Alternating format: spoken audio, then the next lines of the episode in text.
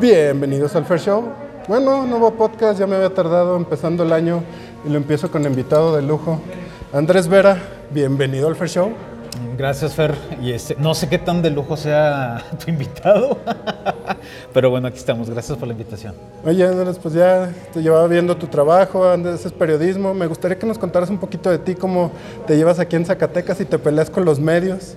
Eh, Bueno, más bien con los actores políticos y con la demás gente. ¿Cómo actúas tú? Y, y, pues primero, pues de dónde salió Andrés Vera, cómo te dio el gusto por comunicar, que pues es un gusto, que tenemos varios que nos gusta. un gusto y un disgusto. Tiene, tiene sus bemoles. Eh, bueno, em, mis inicios en la comunicación. Bueno, el otro día tenía una, un diálogo precisamente con un compañero aquí en Zacatecas respecto a la diferenciación entre periodismo, comunicación o actividad reporteril. Pero desde mi punto de vista sí tiene eh, sus características, sus atribuciones propias. Pero bueno, para efectos del ego, yo prefiero denominarme reportero. Creo que abarca una gama más amplia y además eh, te permite lidiar con el ego también. Eh, pero bueno, incluso hasta profesionalmente tiene sus aristas. Pero bueno, finalmente han habido periodistas a lo largo de la historia como Albert Camus, que no eran periodistas de profesión y, y- y hacían periodismo. Pero bueno, es un debate extenso. Yo inicié en los medios de comunicación, híjoles, ¿hace cuánto? Mi primera experiencia fue hace, cuando yo tenía 18 años. Tengo, voy a cumplir 45 este año, échale. Pues ya, bastante. Entonces, este, bueno, al principio en un medio de comunicación de las marcas denominadas grandes en Zacatecas y hacía eh, nota deportiva. Después eh, me mudo a Página 24 cuando fui yo fui la segunda generación de Página 24 en Zacatecas y me colocan a mí en la fuente del ejecutivo. Estaba Ricardo Monreal como gobernador y fue un cambio obviamente drástico. Y le empecé a, a- a tener el gusto por la nota política, eh, obviamente todavía con muchísima inocencia, con, sin saber los pormenores y los vaivenes de los grupos políticos y de los intereses políticos de los actores y, y de las cúpulas y de los partidos. Pero bueno, finalmente yo me remitía en ese entonces exclusivamente a reportar ah, lo que la nota del día, en lo, en lo que la nota del día se generaba. Y eh, una de mis grandes notas en ese momento fue cuando entrevisto a Amalia García, la gobernadora, y le pregunto que si quiere ser gobernadora. Ah, tú la destapaste. Prácticamente la destapé, fue un- incluso hasta de manera involuntaria. Pero bueno, de ahí se generó toda una grilla en la que yo me desligué después de un tiempo, por cuestiones muy personales, y después circulé en otros medios, incluso en otro estado de la República. Eh, pero poco a poco me fui identificando con hacer la nota más ácida, con también desmenuzar los pormenores y no solamente eh, hacer una narrativa de los sucesos, sino hacer un análisis a veces profundo, a veces insulso, a veces irreverente, a veces eh, con mucha profundidad, a veces con el dato duro, a veces con el contraste, o sea, tratando de utilizar todas las herramientas del proceso periodístico. Eh, incluso tengo por ahí notas guardadas que no he acabado desde hace meses porque me falta un dato en específico y que son notas de investigación eh, duras y serias. Entonces a veces tienes que ir eh, traslapando la nota que a veces con un simple dato la puedes exhibir y a veces la nota del día y tienes que ir este, mareando cosas. Hace mucho que, que, que- no saco una investigación periodística como tal por cuestiones de tiempo, por cuestiones informativa, por cuestiones de coyuntura política. Pero bueno, pues ahí estamos en el escenario. eh, y he tratado mucho de, sobre todo también de, pues tratar de posicionarme, reitero, no por cuestiones de golatría, sino por cuestiones informativas, porque me parece que es un carácter necesario también para, pues para el público, sobre todo que me sigue, darle ese contrasentido a las cosas que pasan. Entonces por eso también me ha abocado mucho a la columna política. Y eh, eh, bueno, ese ha sido parte de, mi trayectoria. Eh, yo traté de definirme como un reportero independiente, porque también dentro de las grandes marcas hay intereses económicos y hay intereses políticos. Y esa necesidad de expresar lo que yo considero que es necesario expresar, pues no lo iba a poder conseguir en un medio de comunicación en específico. Además de que eh, pues los salarios en algunos medios son muy bajitos, ¿no? Y pues con hijos, este, pagando renta, pagando teléfono, pues no me iba a alcanzar. Entonces yo dije, bueno, yo voy a sacar mi proyecto con muchas penurias. Al principio, cuando saqué la página de Periómetro, yo me venía a este café donde estamos, no voy a hacerte el comercial, Fer, pero estaba aquí en la avenida Hidalgo y conectaba una computadora vieja a la luz, porque si la desconectaba se apagaba la máquina. Pedía un café americano y ya se me estaba cuatro o cinco horas utilizando el internet del café porque no tenía de otra. Este, y empecé a identificarme porque yo era muy ácido y era muy insistente en las ruedas de prensa, o sea, cuestionaba a los políticos sobre eh, sus declaraciones, sus acciones, sobre, su proceder. Y bueno, poco a poco fue creciendo el proyecto, se consolidó, obviamente con sus vaivenes, y después fui refinando mi interés informativo nada más hacia la política, porque bueno, el que mucho abarca, poco aprieta. En un principio yo eh, te reporteaba todo, hasta cuestiones de seguridad, este, iba a cubrir las, las, eh, eh, rebeliones en el cerezo y te muchas cosas, ¿no? Pero poco a poco me fui enfocando porque sabía que, que mi competencia no podía ser la nota del día. Tenía que especializarme en, en, un tema y me especialicé en la política porque finalmente las decisiones de los gobernantes o de los funcionarios son los que inciden directamente en la vida pública y social del Estado. Entonces, desde ahí ir determinando situaciones de los políticos, pues es lo que finalmente eh, me aboqué, porque además creo eh, concienzudamente que es a quienes debemos exigirles, son los que manejan el presupuesto, son los que generan o derogan leyes y son los que tienen el, los que tienen el poder para eh, darle ruta o un contrasentido al desarrollo del Estado. Entonces, creo que desde ahí se enfocó esa pertinencia de, pues no sé si de especializarme, pero sí de, de abocarme en un tema más en específico. De repente toco notas de otro interés, de seguridad, cuando también tiene que ver con el contexto político y social determinado. Eh, pero bueno, eso ha sido parte del pequeño historial de Andrés Verafer. Oye, y Periómetro, ¿cómo, ¿cómo dijiste ya estoy listo para hacer yo un propio medio, para porque pues es difícil la competencia, es difícil empezar solo y que la gente te vea chiquito y orejón, ¿no? Que te digan, ah, no, pues, ¿tú, quién eres? Yo te lo digo por experiencia propia porque me toca lidiar con medios que después te dicen, no, pues que yo vengo del periódico, pues, mucho gusto. Y le digo, pues yo vengo de mí y por mí y pues, para mí, o sea, no es para nadie más. No sé si tú te tocó lidiar con eso. Ah, claro. Eh, de hecho, antes de comenzar con el proyecto de Periómetro, yo estaba en otro proyecto donde los egos chocaron precisamente y dije, bueno, ya, creo que ya es tiempo de yo de formar mi propio carácter informativo y expresar lo que yo quiero expresar. En ese momento, con una diversidad demasiado amplia, que tampoco me parece a mí bueno, no soy de los que como el presidente Andrés Manuel quiere redirigir la prensa hacia un punto en específico y, desde ahí identificar adversarios o, o próceres.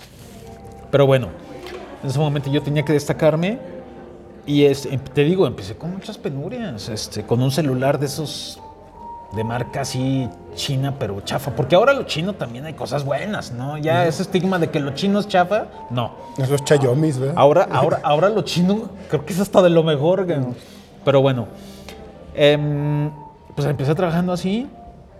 Este. Porque además me habían ofrecido trabajo en algunos otros medios. Eh, no me gustaban los directores, no me gustaban los salarios, no me gustaba la línea editorial. Dije, ay, bueno, ya, yo voy a hacer lo mío.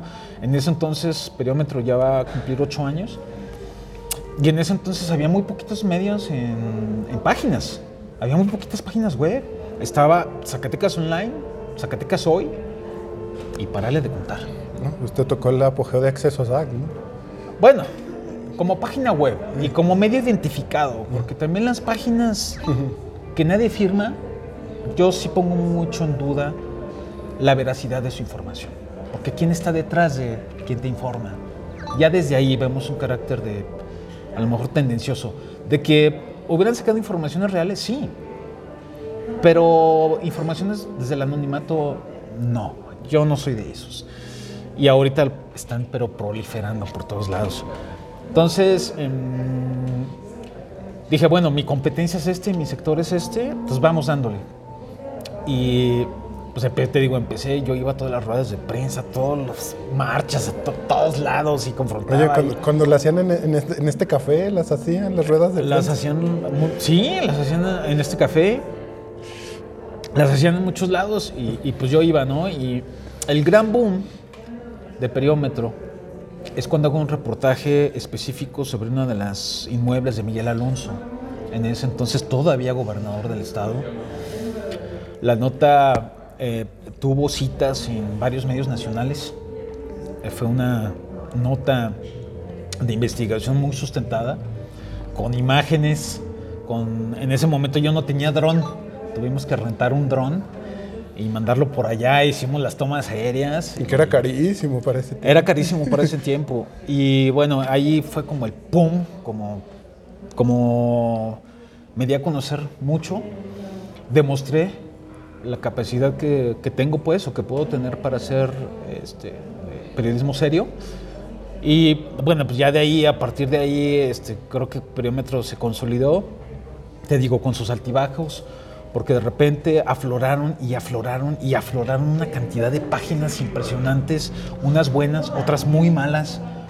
Pero bueno, se, se diversificó el, mer- el mercado, se diversificó la atención, el interés informativo se diversificó y bueno, yo sigo estando ahí eh, con notas muy, muy enfocadas. Este, y reconozco ¿no? que hay compañeros que están, que están haciendo un trabajo muy interesante. Por ejemplo, Heraclo Castillo en La La Land News está haciendo un trabajo muy, muy, muy, muy importante. Y otros medios también que han hecho trabajos muy padres, pero de repente ay, son demasiado tendenciosos, ¿no? Y eso les quita un carácter a veces de seriedad. Pero bueno, es el estilo de cada quien, es el interés de cada quien. Yo preferí eh, tener pues esa como amplitud y, y criticar a quien tengas que criticar, o sea, digo, ¿no? Este, porque luego cambia el sexenio y, y, pues, ¿qué pasó, verdad? ¿Qué pasó? Ahí sí te van a criticar y luego, y luego, y está pasando, y va a pasar. Entonces, yo creo que mejor hay que darle por a todos lados, este, aunque te tachen, porque mira, me pasa, ¿no? De que saca una nota contra el PRI y ya, ¡ah, estallan, ¿no? Luego saca otra una como contra Morena y ¡ah, estallan! Y te dicen chayotero a ambos y te dicen... y dices, híjole, pues es que no le vas a dar gusto a todos. Pero hace poco tuviste una nota contra el PRI precisamente, contra el, contra el exgobernador, y, y todos te aplaudían con los de Morena, pero cuando ya fue contra él ya no les gustó. Así es, me ha pasado muchísimas veces, me han recriminado muchas veces, me han amenazado, me mandan mensajes insultantes, pero así es esto, ¿no? Lo curioso es que luego esos mismos los ve cambiándose de bando, ¿no?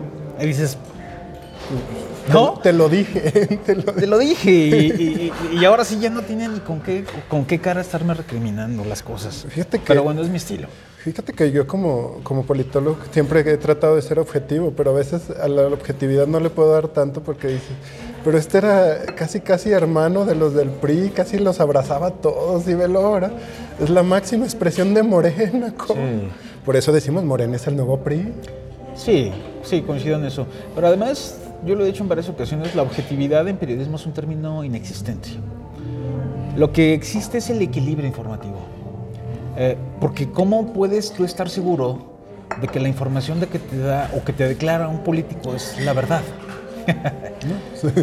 Y a veces también nos autoengañamos con cifras que te dan a conocer las instituciones y no conoce a veces uno la metodología ni la técnica para la obtención de esos datos. Entonces nos volvemos en replicadoras de información.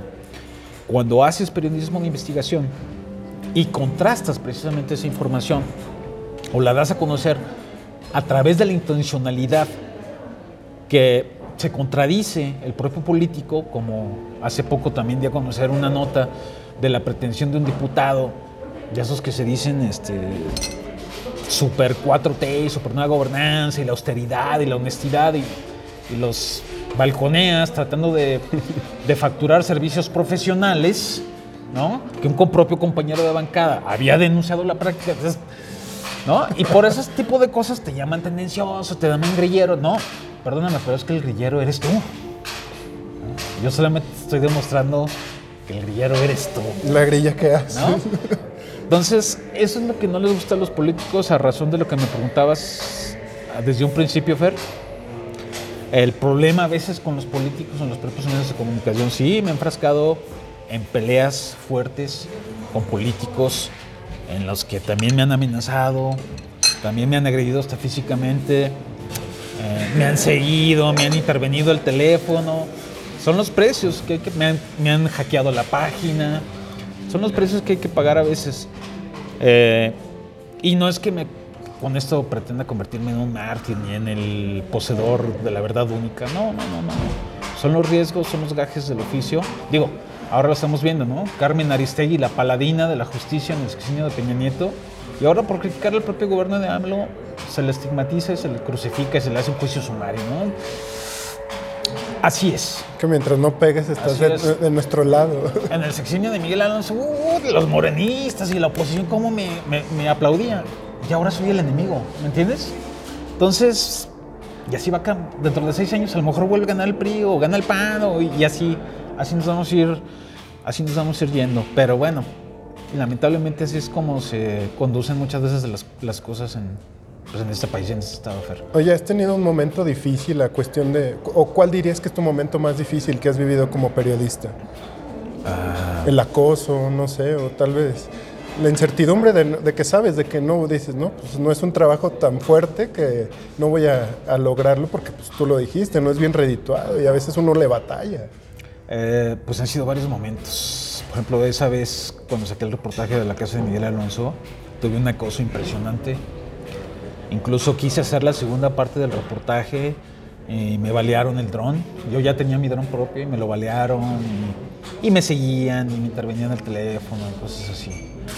Fueron 15 días, híjoles, muy complicados en los que salía de mi casa y me topaba cuestiones evidentes y sospechosas.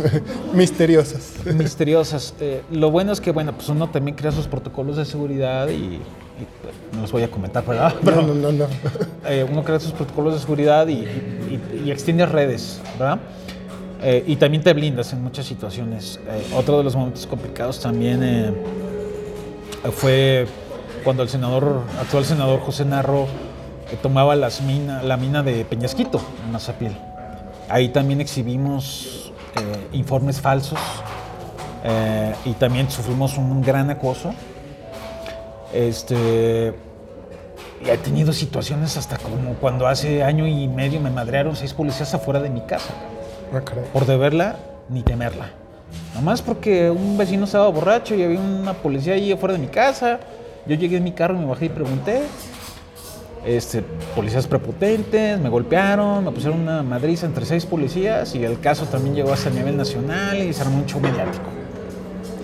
Este, eso ha sido también, también un momento complicado, este, porque tuve que traer seguridad un mes, un mes con un protocolo de seguridad muy, eh, pues, rudo, muy cerrado, en los que casi no podía salir de mi casa y se salía, tenía que avisar a, a un montón de gente a dónde iba y dónde estaba y en tiempo real y, y traía radio con chícharo y, y te sientes incómodo, ¿no? No, no, no puedes salir digo, venía aquí al café y con, con los guardaespaldas al café y, y, la gente pues se saca de onda porque trae radio y, y, ven a la gente armada y dices, no, pues quién o sea, eres, ¿no?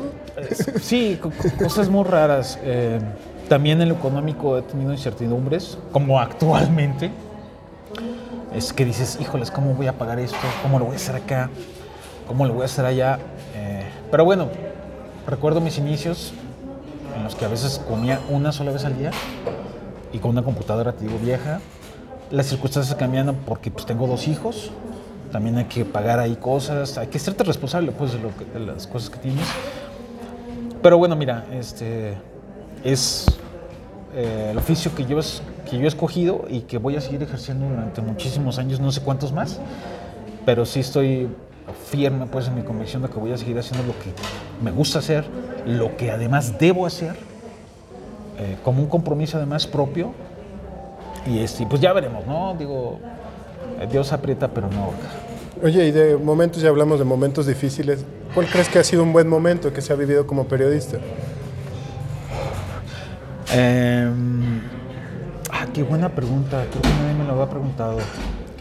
Eh, a veces uno tiende a ver el lado negativo nada más de las Sí, cosas. te enfocas. Eh, sí he tenido buenos momentos cuando yo percibía que mi página era... lle- Llegué a ver en un momento que era la página más consultada en Zacatecas. La página web. Eh, me, embarcaban hasta políticos nacionales, me preguntaban cosas. Eh, me gustaba eso. Tenía, no te miento, Fer, tenía a veces cinco o seis reuniones al día con personas, con políticos, con otros compañeros, y era una agenda muy consistente. De incluso a veces hasta en el mismo café, a veces me venía el café y una tras otra, ¿no? Citas porque había información, porque había cosas. Eh, pero también llegó un momento en el que ese tiempo, a lo mejor de positividad, se transformó en, en egocentrismo, en egolatría, en egotismo. Y, empecé a, flotar misteriosamente arriba de los demás. Y lo pagué caro. Perdí muchas amistades. Eh, lo escuchaba el otro día con un compañero de muchos años. Lo peor que puede ser un periodista, un reportero, un comunicólogo es creérsela. Y yo llegué a comprenderlo y me ha costado eh, reentablar relaciones, pero lo he estado logrando porque pues finalmente la gente también sabe quién es Andrés Vera, ¿no? Pues soy sencillo, este, me gusta hacer desmadre en redes sociales, ¿no? Pero, pero pues soy una persona sencilla, no soy suntuosa, no soy de lujos, no- entonces me gusta mucho ayudar, este, eh, y no me gusta presumirlo. Eh, entonces, este, bueno, son etapas que muchos vivimos en los medios de comunicación, ¿no? Y de repente ahora veo compañeros así con el ego muy, muy elevado y digo, bueno, es su proceso, ¿no? Es su proceso, todos viven su proceso y veo otros compañeros ya en una sobriedad informativa, además también. Y pues es como la vida, ¿no? Tienes tus altibajos, pero yo creo que ese momento fue uno de los más significativos. Este. Y te digo, cuando, es, cuando he sacado notas, reportajes que han trascendido en lo nacional, eso, eso te- te- pues, como que te renueva, te dices, vas bien, ¿no? O sea, el- pues, Te motiva. te motiva. Por ahí fui también de los, yo creo que fui el primero, ¿eh? En dar a conocer parte de la estafa maestra en Zacatecas, con un contrato además, con documentos íntegros y firmados. Y eso, pues a mí me ha respaldado, ¿no? Y, y hay gente además, fíjate, alrededor que, que me respalda, que me habla, que me comenta, que me manda WhatsApp, que me manda información.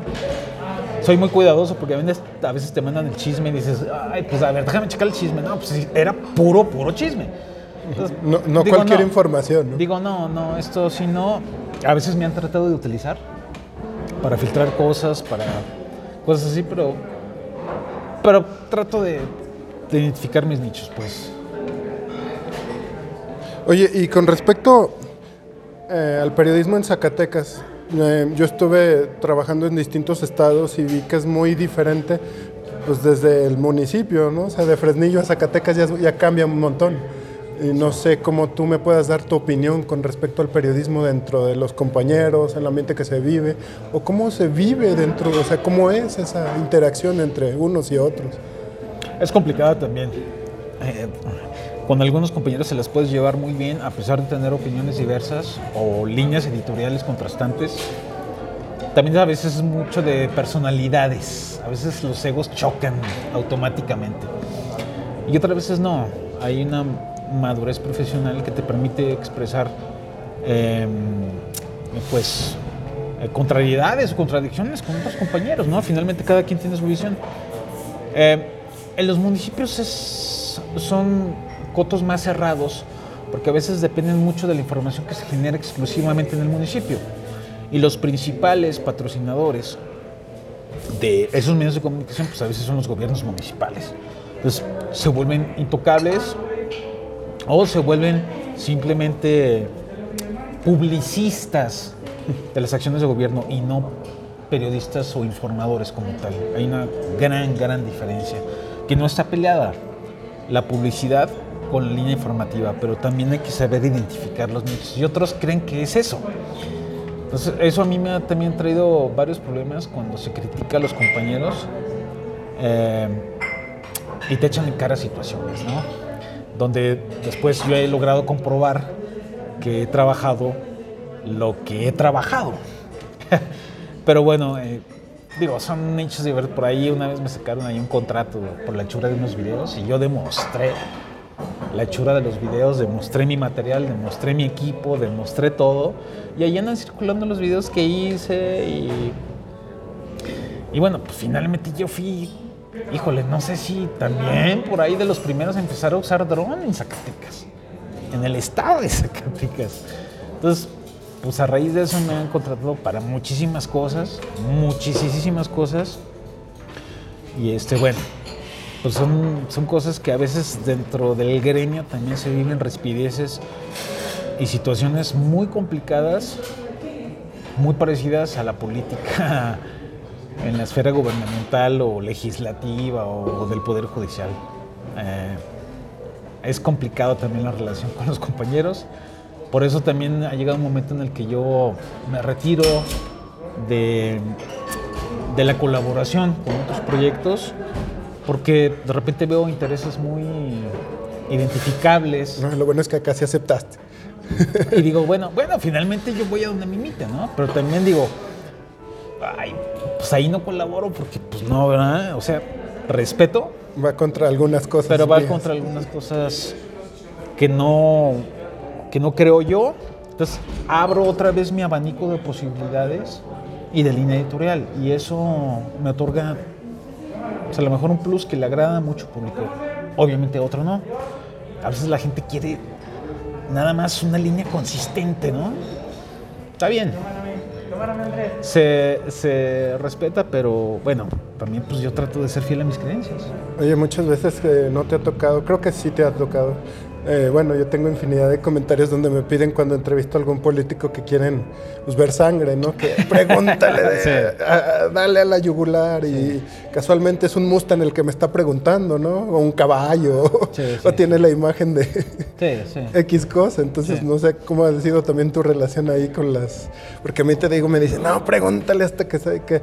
Y luego yo les digo que mi finalidad no es esa porque cuando alguien invitas a tu casa, pues es que se la pase bien, ¿no? Claro. No, no es tanto atacarlo. Si hay algo que cuestionarle, claro que lo haré, pero pues eh, no, tú eres, tampoco. Hay situaciones en las que sí tienes que ser muy duro y muy incisivo. Porque sobre todo hay muchos políticos que utilizan banderas de simulación y cuando compruebas que esa bandera de simulación o ese discurso este, contrasta completamente con sus hechos, pues también tienes que llegar a confrontar. Y a veces muchos de los políticos creen que los estás forzando a pedirles algo. ¿No? Y se confunde. Híjole, es que es difícil a veces manejar hasta los mensajes. Yo sí he llegado a ruedas de prensa duros. O sea, no, es que contéstame lo que te estoy diciendo porque yo tengo la prueba. ¿no? Y se incomodan y se encabronan y luego te andan grillando por acá y crean páginas falsas para atacarte. Y, ay, conozco el modo superandi. y es más, hasta los bots, tengo muchísimos bots hasta identificados. Ah, este bot es este, este bot es. O sea, ¿no? Este, en el estilo de la redacción, hasta cómo crean los bots, dices, chale, ¿verdad? O sea, ni siquiera, pero bueno, este, hay otras en las que por supuesto tienes que tener una cordialidad porque la finalidad es precisamente nada más que den su opinión, ¿no? Pero a veces cuando dan su opinión y tú sabes que esa opinión es muy falsa, muy coyuntural, demasiado mediática, o que incluso hace tres días esa declaración eh, giró 180 grados en relación a otra, dices, oye, pues es que a ver, explícame, ¿no? ¿Dónde está la congruencia, no? Y ese al político no le gusta eso. No le gusta que lo desnudes, no le gusta que lo exhibas, ¿no? Ellos solamente quieren palmadas. Este, y hay otros que sí aguantan, ¿eh? Hay otros con los que me he peleado así casi a muerte. Y después, durante seis meses, pues, nos volvemos a sentar y platicamos, nos tomamos un café. Y, Ay, ¿te acuerdas cuando me madres aquella vez? Pues sí, hermano. Pues, pues, yo, mira, yo siempre le digo a todos los políticos: ¿el político soy yo? Pues no, ¿verdad? ¿La regué yo? No, ¿verdad? Usted, el que se contradijo fue, no, ¿verdad? Yo manejo recursos públicos, no, ¿verdad? Yo soy el encargado de hacer las leyes, no, ¿verdad? Es usted. Entonces, pues usted tiene el deber de explicar su proceder. Eso le re... Ah, al político en general. Pero es también complicado estar lidiando a veces mucho con los egos de los políticos que muchas de las veces se sienten incuestionables, se sienten eruditos, se sienten, híjoles, es realmente muy, muy complicado. Pero bueno, pues a veces con la experiencia uno sabe torear ciertas situaciones, ¿no? Eh, y, en el fondo empiezas también a conocer cómo es eh, cada uno de ellos y también cómo tratarlos. Oye, y con respecto, vi que abriste ya también tu podcast, que se llama Insurrecto. Insurrecto. ¿Cómo, ¿Cómo va ahí? Vi que tuviste varios invitados, interesantes invitados. Digo, no tengo el gusto de conocerlos a todos, pero sí estuve escuchándote un rato. Y pues no sé, me gustó la línea que le estás dando, pues es, tu estilo, meramente tu estilo. sí. Incluso hasta con los peluches que estabas ahí. Sí, eh, es una sátira, es, pero también al mismo tiempo es hacer un análisis concienzudo, a veces por encima y a veces por abajo, dependiendo del invitado, dependiendo del contexto, dependiendo de los tiempos, de muchas cosas. Pero también se trata de burlarnos de los políticos. Lo decía yo en un podcast, eh, ¿por qué le vamos a dejar además el monopolio a los políticos de decir pendejadas? Se puede decir aquí esas cosas, ¿verdad? Eh, adelante, no te preocupes. Aquí nada, más, este... nada, más, YouTube se enoja cuando piste. Entonces, este. Sí, es más mi estilo. Mucha gente me dice, es que es más tu estilo. Tú eres así como más irreverente, más mamilas, ¿no?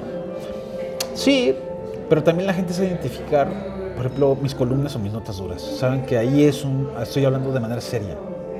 Que es un producto serio. Y trato de uh, aclararlo podcast tras podcast. Yo llevo cinco y en cuatro de los cinco he aclarado y especificado. A ver, es que este es un producto para pitorrearse, para divertirse, para hacer una catarsis, ¿no? Digo, si uno de los grandes referentes ahora del periodismo de la oposición es Broso, desde ahí va la ironía, ¿no? Entonces, este, es un programa sarcástico, irónico, donde también mandamos mensajes simbólicos. El hecho de los peluches, pues es un mensaje simbólico, ¿no? La vaca agarra, pienta. Hasta hacemos referencia al crédito ganadero, ¿no? El, elefante romático, Andrés Manuel, ¿no? El dinosaurio, el prinosaurio hizo hecho una birria, ¿no? Este, y ahora este, se me ocurrió, saqué otro personaje ahí que personifiqué, hice una parodia de un diputado y saqué una ardilla y la bauticé hoy como la ardilla K.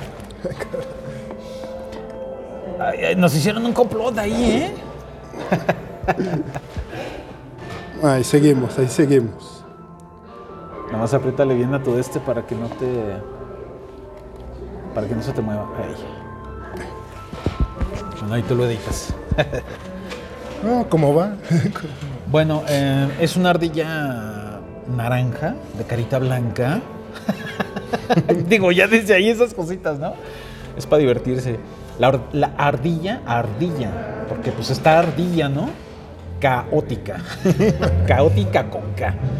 Pues es burlarnos, es hacer mofa también de eh, sorna, de, de los políticos que ellos pues sí dicen tonterías día tras día. Y se enojan además cuando las exhibes. Pues entonces, pues yo también puedo decir tonterías a través de un podcast, ¿no? Y es un espejo. El podcast es un espejo, ¿me entiendes? O sea, es decirle al político, mira, así eres tú. te puedes ver, te puedes identificar. Y al mismo tiempo, pues sí, reírnos, hacer un análisis, expresar nuestras opiniones libremente.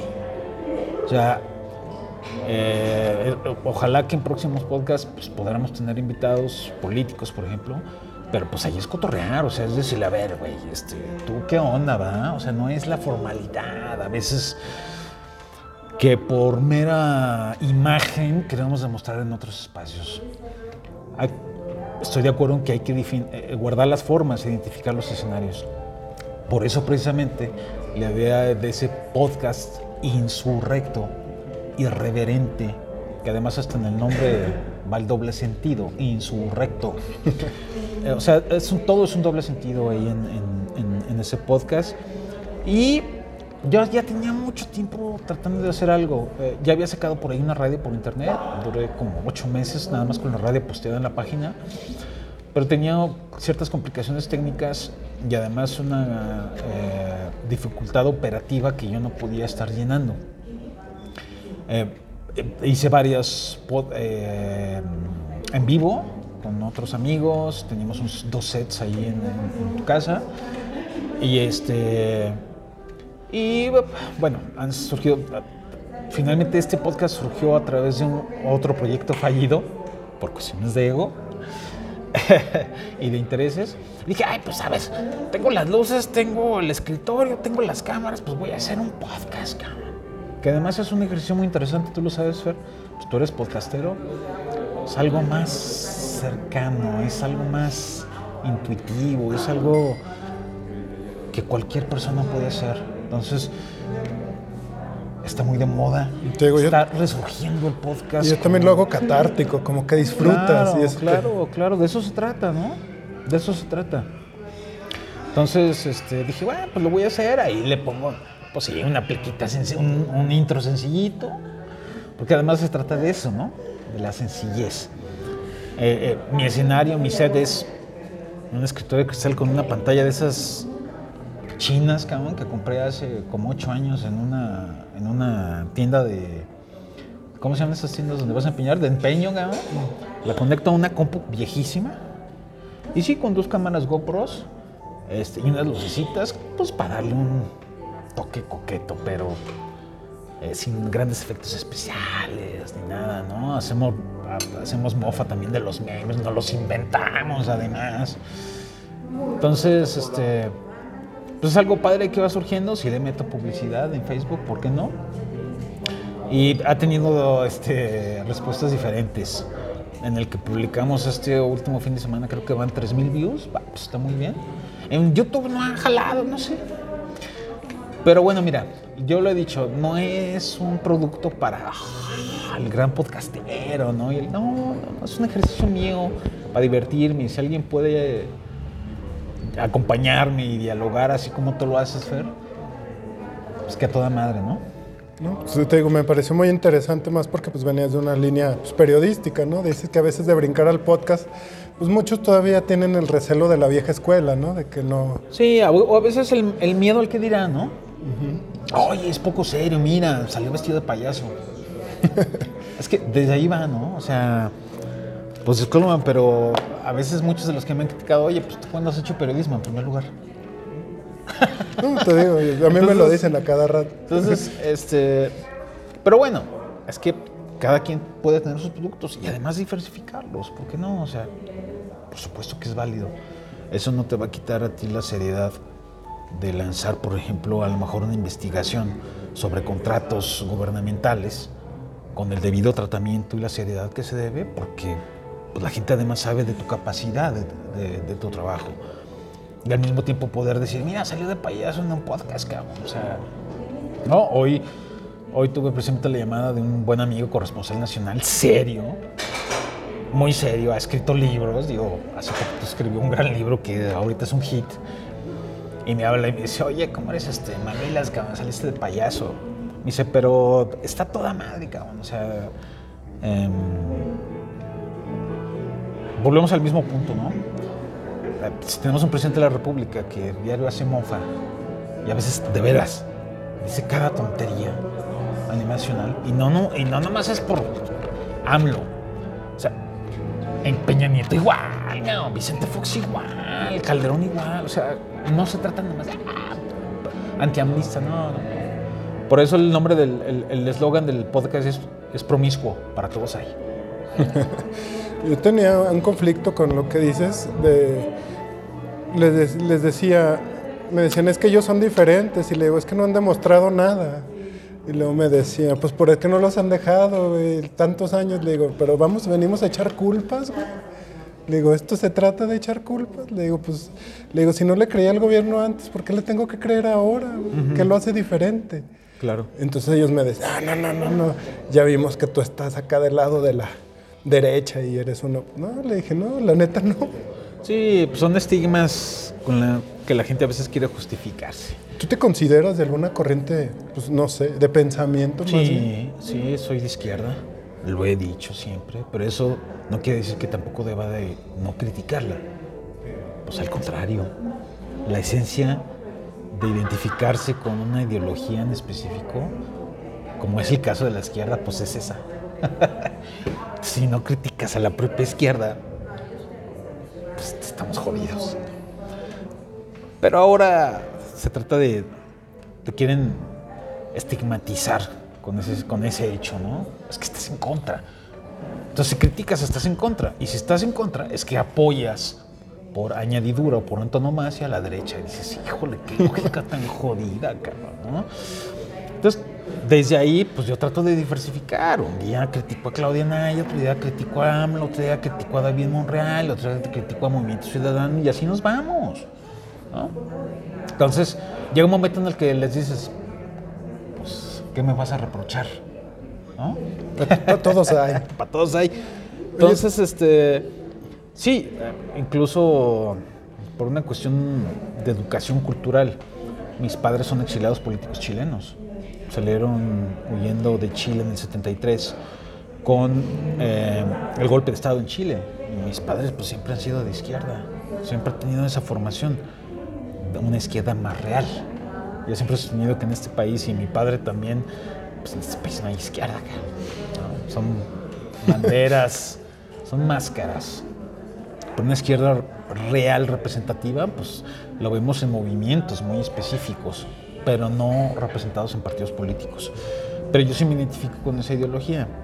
Eh, yo soy convencido también del, del, este, del humanismo secular, por ejemplo. Eh, pero bueno, este, eso no quiere decir que, que a veces pues, también pueda reconocer acciones en pro de algunos otros grupos políticos que no están dentro de la izquierda o se, o, se manifiestan o se declaran izquierdistas. Entonces ahí, híjoles, es que de veras es muy complicado en una sociedad como la mexicana y como la zacatecana tratar de equilibrar eh, precisamente sus opiniones a partir de una idiosincrasia propia. Entonces, bueno, trato ahí pues de marearle, ¿no? Eh, para que haya un equilibrio este, informativo y a veces eh, hay gente que me recrimina, es que eres demasiado tendencioso o, te enrutas demasiado a un tema en específico. Le digo, pues es que el tema. Si vemos a un David Monreal regándole, regándole, regándole, pues hay que criticarlo, criticarlo, criticarlo. Pero eso tampoco quiere decir que, hay- que olvidarnos del pasado o de las acciones u omisiones de otras corrientes políticas o de otros partidos políticos. Entonces, es también ir manejando, eh, sabiendo eh, jugar con los tiempos de la información y, y, pues darle pluralidad, ¿no? Oye, con respecto, yo, yo trabajaba con unos amigos chilenos y siempre me marcaban eso, que los mexicanos nunca, no, no íbamos a saber de la izquierda. Pero no, no sé, o sea, he contrastado y creo que de Latinoamérica vivir tantos años a, a un prismo opresor, que si no estuvo en la raya, que tú sabías, pero no era, no era Sí. como tal como, como lo vivieron en, Su- en Sudamérica, o sea, argentino, chileno. Sí, no, pues es diferente. Aquí sí ha habido represiones contra movimientos de izquierda. Movimientos. pues, está el caso de, de Atenco, por ejemplo. Está el caso de, de los mineros en, en esta mina. Ah, se me va el nombre.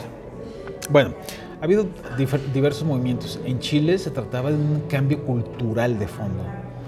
Eh, porque no nada más era la llegada al poder de un ícono representativo que además estaba en contra en ese momento de la expansión de la izquierda en Latinoamérica. O sea, en ese momento Chile era el primero o segundo país que se identificaba con esos movimientos. Y en un proceso donde estaba terminando la Guerra Fría entre Estados Unidos y la Unión Soviética y la influencia de los, de los rusos en Latinoamérica y su expansión, pues obviamente los estadounidenses querían impedir eso, ¿no? Y esa es parte de la historia del golpe de Estado en Chile. Y finalmente en los últimos tiempos han aflorado. De que ha habido gobiernos realmente representativos de la izquierda en Latinoamérica, sí los ha habido. Por ejemplo, está Pepe Mojica en Uruguay. Eso para mí sí es un personaje íntegro y congruente. El propio Lula da Silva en Brasil, ¿no? A lo mejor Correa en Ecuador, o Cuevo en Bolivia.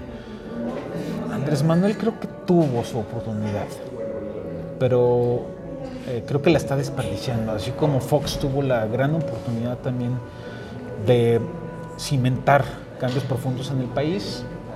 Pues, son tantos los intereses y las cúpulas y los condicionamientos en este país que es realmente muy difícil lograr una transformación de fondo. Digo, lo estamos viviendo aquí en Zacatecas, que nos vende nada más como un espectáculo la transformación, pero de fondo no hay nada, nada, nada, ¿no? Entonces, este, sí, yo no sé qué tanto la izquierda pueda enfocarse a tener una representación muy real, muy digna, más allá del simbolismo que representa Andrés Manuel López Obrador. Entonces, cuando Andrés Manuel se vaya de presidente, ¿va a quedar como un líder moral? O sea, híjolas, entonces... Yo creo que esa pregunta nos la hacemos todos. Nos lo hacemos todos. Luego volteas sí. a la izquierda y dices, Dante Delgado, ay, disculpe, pero eso no es izquierda, ¿no? Eso es la izquierda whitexica disfrazada. Luego Una, izquier- ves, una izquierda muy derecha de Dante. ves al PT y dices, pues es que históricamente, híjole, sí hay gente ahí de izquierda, pero pues tampoco los veo impulsando, ¿no? Eh, volteas a, ¿qué otro partido de izquierda? El PRD, pues, y han sido banderas, ¿no? Es más mercadotécnico que otra cosa, pero em, ojalá, más allá de enarbolar banderas, ojalá que sea en pro de la construcción de, de- de un proyecto estadista para el país. Es que ese es el problema, ¿no? Ahora los priistas reprochan lo que ellos hicieron, pero como gobierna Morena, miren, oye, güey, pero voltea para atrás, tú hiciste lo mismo, peor, no, es que ahora le toca. Entonces, volvemos al mismo, o sea, a ver, tú, tú provocaste el cáncer y ahora quieres que el médico te lo cure a huevo. Y nos pasa trienio y sexenio y trienio y sexenio con lo mismo y el país en un desgaste y en un tobogán eh, difícil de, pues, de revertir. Entonces, em, todo es un puro interés coyuntural entre los políticos, ¿no? Este, entonces, es complicado que este país, además también por su disparidad económica, por su diversidad cultural, pueda tener un equilibrio de desarrollo sustentable muy equilibrado. Dificilísimo. Difícil, pues, este, pero bueno, este, pues en el, en el camino estamos y, y a ver qué, qué sucede. Fer. Oye, ¿y tu opinión con respecto al nuevo presidente chileno? Yo lo vi, una persona joven, estuve Sí. checando su trayectoria. 35 años, sí. Sí, no, no dije, dije, no, no me agrada tanto, pero no sé, tú. Pues es precisamente parte de, del desgaste que tienen los partidos políticos en Chile. Eh, el sistema de partidos en Chile ha quedado rebasado. Se han estado intercambiando entre la izquierda más socialdemócrata con la derecha muy radicalizada.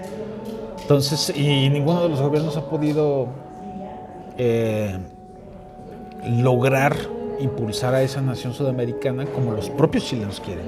A pesar de ser un país con un crecimiento del PIB de los mayores en Latinoamérica, con los menores índices de inseguridad y corrupción, pues el chileno no está a gusto, ¿no? Porque también hay mucha desigualdad, también hay mucho desequilibrio.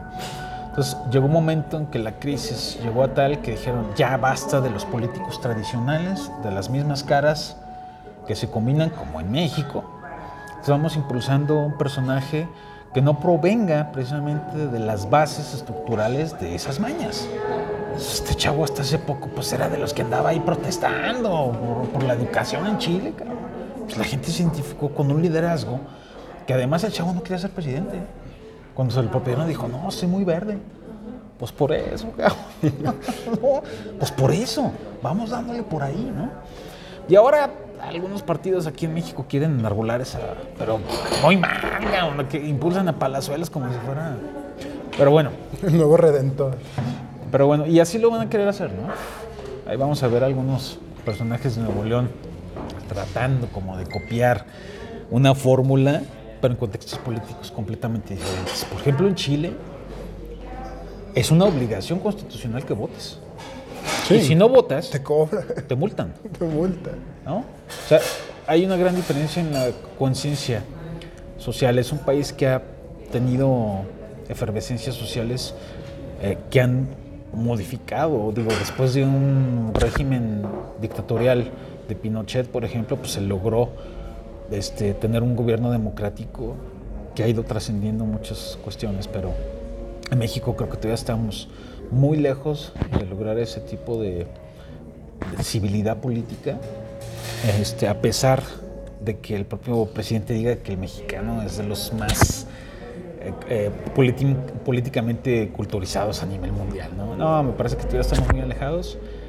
Puede ser que Andrés Manuel haya creado un parteaguas precisamente para ir modificando el estado de cosas, pero al mismo tiempo se está enredando.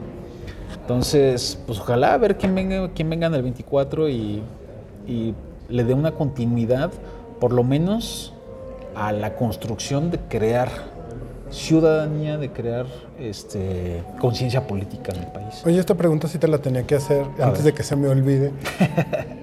la relación de Andrés Manuel con Ricardo Monreal esas peleas, esa, fricción que hay y ese capricho de Ricardo Monreal a ser pues, el consentido de Andrés Manuel, diciéndolo así, por una manera. No sé tú cómo lo ves, ¿qué me dirías? Sí, hay, hay em, una disputa obvia. Eh, híjoles, pues tiene una historia larga desde que el propio Ricardo Monreal, aquí, después de abandonar el PRI, enarbola a través del PRD, precisamente en ese momento Andrés Manuel era el presidente nacional del PRD, la, candidatura a gobernador y gana. Desde ahí se empieza a crear una relación en la que empiezan a gestar, además de que el PRD tenga un crecimiento ciertamente exponencial en varios estados de la República. Entonces se crea una relación en la que van este, conjuntando esfuerzos pues, para ir promoviendo la propia candidatura de, de de Andrés Manuel, a pesar de que luego Ricardo estuvo en el PT, en MC, siempre tuvo pues, esa ruta.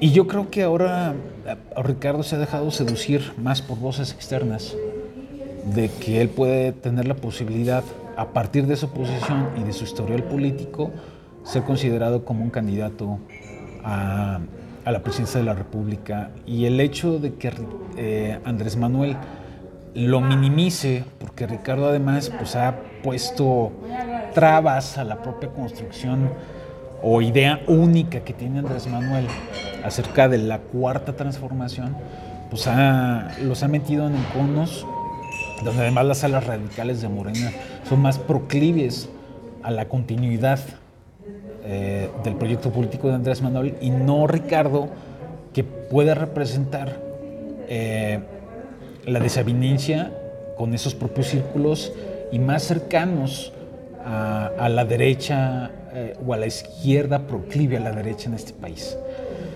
Entonces, este, obviamente ahí se contrarían porque pues, Andrés Manuel está peleado ¿no? con las élites del poder de la derecha en este país, con sus bemoles, ¿no? Y no con todos. No con todos. Y Ricardo sí trata de ser más condescendiente. Entonces, este, pero además, pues es que digo, Ricardo pues no trae las tablas políticas para hacerlo, ¿no? Entonces, esa necedad lo ha confrontado con el propio presidente, porque pues, Ricardo también es un hombre muy necio, ¿no? Entonces, este, yo no sé qué tanto, porque además de que se mandan mentadas de madre y, se desligan públicamente, luego se mandan mensajitos de cordialidad, ¿no? Es simplemente una, son ardits para tratar de no desgajar más a Morena, pero el rompimiento es real, es profundo y parte de ese tema, de ese rompimiento de Ricardo con el presidente de la República, pues ha tenido sus consecuencias para el Estado de Zacatecas.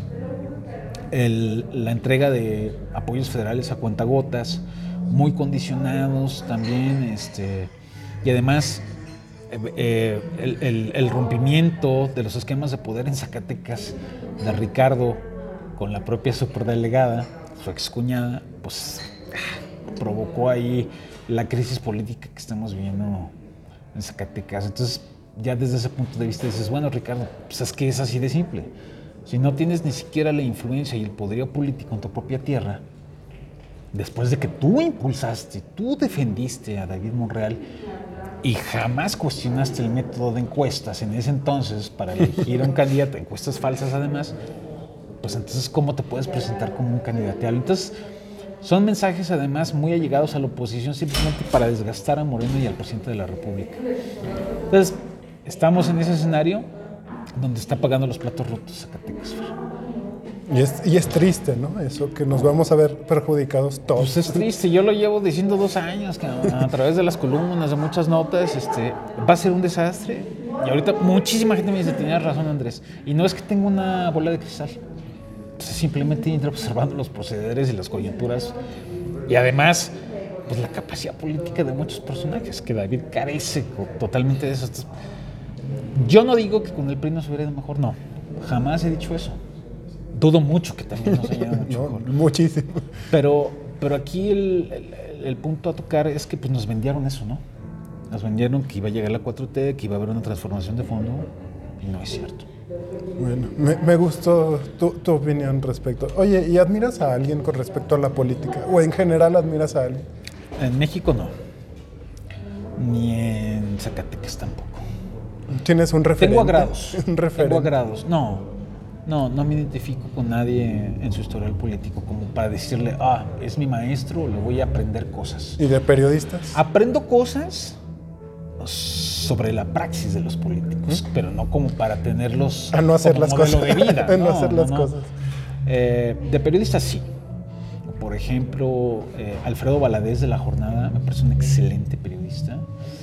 Eh, Array. Mis respetos para... Ah, estamos hablando de periodistas, ¿no? Ah, no. Este, por ejemplo, Carmen Aristegui para mí es una excelente periodista y, y- y Daniel Izárraga, que es parte de su equipo. Este, no sé, hay muchos, muchos, muchos referentes que no me atrevería a mencionarlos todos, pero sí son varios. Este, y sí sigo, por ejemplo, medios de comunicación en particular. Sigo mucho, sin embargo, sigo mucho Animal Político, sigo mucho Reporte Índigo, sigo mucho Proceso. La Jornada Nacional, de repente, de repente también equilibra su información y de repente es muy tendenciosa. También entiendo El sus prácticas El chamuco. Ah, no. el chamuco.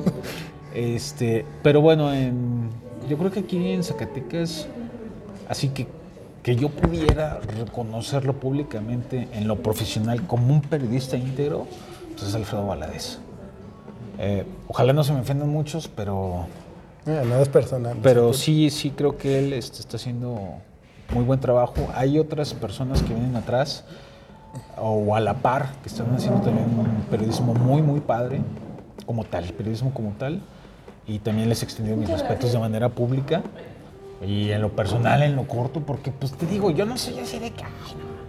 También sé decirle, no, espérame, tú no eres ni reportero ni periodista, tú eres publicista y, y boletinero y se acabó. O sea, hay que identificar, porque luego muchos creen que llegar con un teléfono así a una rueda de prensa es hacer periodismo. Y luego, te- luego lo ponen en el Face, ¿eh? Aquí de periodista dices, chale. ¿Cuándo has preguntado algo? ¿Cuándo has contrastado un dato? En fin. Este, pero este, eh, eh, te digo, no, en lo político no, no, no, no, no, tengo un referente. Eh, me gustó mucho en, lo histórico, pues, por, por supuesto que Salvador Allende, por ejemplo. Pepe Mujica, te digo, hay, hay muchos, pero. Pero no trato tampoco de, no, de idolatrar personajes en específico. Mm, No, tampoco soy, soy de esos. Oye, si me pudieras decir tres cosas malas que tiene Zacatecas, pero tres cosas buenas que tenga Zacatecas, ¿qué me dirías? Ah, las tres cosas malas, ahí te va. David Monreal, Ricardo Monreal y Miguel Alonso. Las tres cosas buenas que tiene Zacatecas. Eh, su gente, la sociedad en general. Eh, la bufa. bueno, A mí me encanta la Doña Bufa, me encanta tomarle fotos y con mis drones ahí le tomo videos, me encanta, es un lugar histórico, representativo. Y luego subes al atardecer y encuentras una paz muy padre ahí. Hay una vibra muy, una energía muy chida ahí. Y este, híjolas, ahí sí fíjate, está, está difícil la tercera. No sé. Tu gente, yo me quedo con, con su gente y con la bufa, cabrón. bueno, a lo mejor su comida, no sé, algo te gustará. Sí, hay cierta gastronomía zacatecana que me gusta mucho. El asado de boda me encanta, cabrón. Muy Las bueno. tostadas de Jerez, uy, me encantan. Las tortas eh, de Malpaso, ay, más o menos, están buenas. En Fresnillo Seco hay lugares donde comes delicioso, ¿no? cabrón. Cuando gustes, te invitamos por allá. Eh, Luego, luego, luego, luego, luego iremos por allá, luego iremos por allá. Fue invitarte una carnita asada por allá. Eh, Este. Tiene muchas cosas padres Zacatecas. Su centro histórico de la capital es precioso. Este. Para que quedémonos con la gente que le chinga y le trabaja y, y saca adelante a pesar de las vicisitudes. Y conozco muchísima gente en Zacatecas. así. Oye, esto no, ya, ya vamos casi terminados con la Sí. entrevista. Me quedo con un chorro de cosas de preguntarte. Pero yo sé que tienes cosas que hacer. Sí. Si tuvieras un superpoder, ¿qué harí- ¿cuál sería? Un superpoder. eh, el tiempo. ¿Detener el tiempo? No. ¿Cómo? Regresar el tiempo. Regresar al tiempo. Regresar el tiempo. Es un gran superpoder. Eh, sí, fíjate que a veces me dicen, oye, ¿te arrepientes de lo que has hecho? De, de muchas cosas de tu vida. Pues, pues, por supuesto que me arrepiento de muchas cosas de mi vida. Eh, sobre todo muchas etapas negras de mi vida cuando pues, viví una drogadicción activa muy profunda. Y mal, viví cosas espantosas en mi vida. Eh, pero las consecuencias a futuro, digo, híjoles, es que si cambiara eso, pues a lo mejor mis hijos no hubieran nacido. ¿No? O es parte de, de cambiar las cosas, las consecuencias que tendrían nuestros actos. ¿no? Exacto, entonces digo, no, pues no. Eh, las, todo el daño que hice. Afortunadamente, pues ya voy para 15 años de sobriedad. Eso sí, no me arrepiento. Es la mejor decisión que he tomado en mi vida, estar sobrio. Es lo mejor, lo mejor que me ha pasado en mi vida. Mucha gente no lo entiende, ¿no? Y a veces se acerca, eh, tómate una, ¿no? Es que no, no voy a tomar una. No tomo neopatía. O sea, cuando desinfecto mi, mi cubrebocas con alcohol espero que esté perfectamente seco para no olerlo. Así de cuidadoso soy.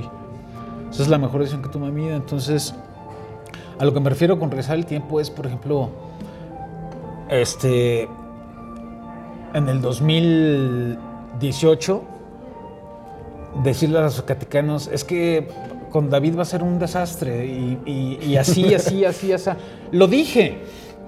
Pero a lo mejor como, como traer así un traje espacial, o sea, así muy futurista y unos videos, ¿no? Miren, es que esto va a pasar, ¿no? Miren lo que sepa, lo que pasó. Sí, a, eso, a ese tipo de cuestiones me refiero, ¿no? O, o llegar a la época de Lázaro Cárdenas y decirles, este, híjoles, no, no, no constituyan al PRI como tal, cabrón, porque nos van a partir la madre durante 70 años, ¿no? A ese tipo de cosas me refiero, Fer, con, con regresar al pasado. Oye, y si, si le dieras un consejo a la gente, ¿cuál sería el mejor consejo que le darías que te han dado? No soy de dar consejos. Cada quien tiene su, sus metas en la vida, cada quien tiene sus proyecciones, sus anhelos, sus deseos. Em, a veces me atrevo a dar sugerencias, pero consejos no. O sea, y darles una sugerencia a los que nos ven. Eh, pues busquemos nuestra felicidad a pesar de las cosas sin que se sobreentienda de que eso es, significa conformismo. Eh, pues logremos nuestras metas a corto, a largo plazo y sobre todo, pues cuidémonos, ¿no? Digo, no, no, no quiero predicar, no soy predicador, pero pues cuidémonos porque estamos en una sociedad muy frágil, muy violenta y muy desconceptualizada, muy deshumanizada, muy egoísta. Entonces, pues tratemos de, de hacerlo lo mejor que podamos sin estar anteponiendo exclusivamente nuestros propios intereses, olvidándonos de todo lo demás. Y eso es algo que los políticos ahora nos ponen muy en boga como ejemplo, ¿no? Con sus actitudes. No me importa todo mientras yo esté ahí. No. Yo creo que hay que hacer más cosas, ¿no? Bueno, pues te agradezco muchísimo esta plática, la verdad la disfruté bastante. Gracias, Fer. Me quedo Un- con muchos un temas placer. pendientes, pero creo que ya próximos podcasts, te digo, vengo bien raro a Zacatecas, pero qué bueno que aceptaste la invitación. Ah, pues gracias a ti por invitarme y pues ahí estamos a la orden. Bueno, pues te agradezco muchísimo de nuevo y pues a todos ustedes que nos ven y nos escuchan, esto fue el Fair Show, gracias.